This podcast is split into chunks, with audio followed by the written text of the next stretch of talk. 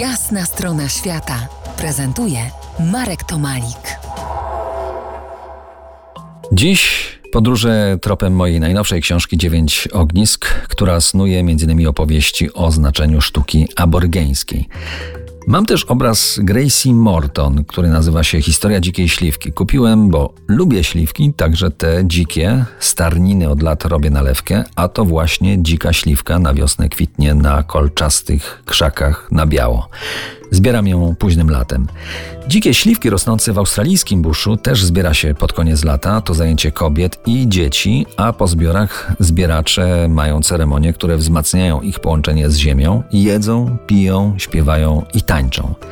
Gracie używa techniki kropkowej. W zasadzie są to niemal same kropki, tylko po przekątnych obrazu jest tak zwany śliwkowy warkocz, który opowiada historię sezonowych przemian śliwki, ale jest to znów obraz z lotu ptaka, obraz wiosennych łąk i pól. I to jest dla rdzennych mieszkańców Australii, przynajmniej jeszcze tych mocno osadzonych w tradycji, dominująca perspektywa widzenia spraw. Obserwowałem, jak Lynette obraca fotografię mojej córki, jak patrzy na nią także z góry, do góry nogami. Tak, oni naprawdę widzą świat inaczej, jakby z piątego wymiaru i trudno nam to zrozumieć. Na ten obraz Gracie Morton nie da się patrzeć tylko chwilę, on zaprasza głębiej, trzeba dać mu czas, ale on pomaga, ponawia zaproszenie i mówi: Jeszcze tu ze mną zostań, nie pożałujesz. Gdyby tylko chwilę tam trzymać wzrok, to są plamki przyjazne dla oka. Może taka złota polska jesień, ale ja znam burz, umie też trochę patrzeć z góry. Nieraz nad buszem leciałem samolotem. Jak patrzę w ten obraz, to wzrok niejako zostaje zahipnotyzowany.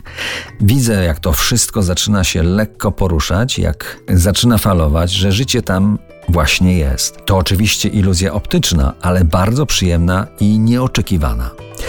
Na obrazie jest taki śliwkowy warkocz, do złudzenia przypominający warkocz brunetki, ale to nie jest to. Jak go można czytać? Z jednej strony te sinusoidy odpowiadają o sezonowych, cyklicznych przemianach, ale widzę też tam pochylone ciała kobiet podczas zbierania, a może raczej podczas tańców ceremonii.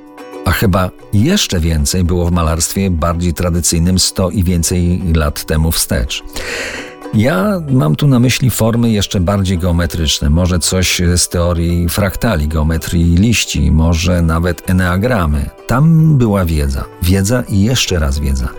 Budowana i przekazywana za pomocą, wydawać by się mogło, prostych form geometrycznych, wielopoziomowo, wieloznacznie.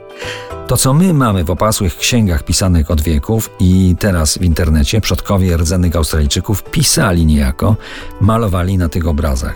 Nie każdy jednak mógł to odczytać, albo inaczej, nie każdy mógł wszystko odczytać. I w tym miejscu zakończę moją podróż tropami ósmego rozdziału mojej najnowszej książki Dziewięć ognisk, którą nieśmiało Wam polecam. To była jasna strona świata w RMF Classic.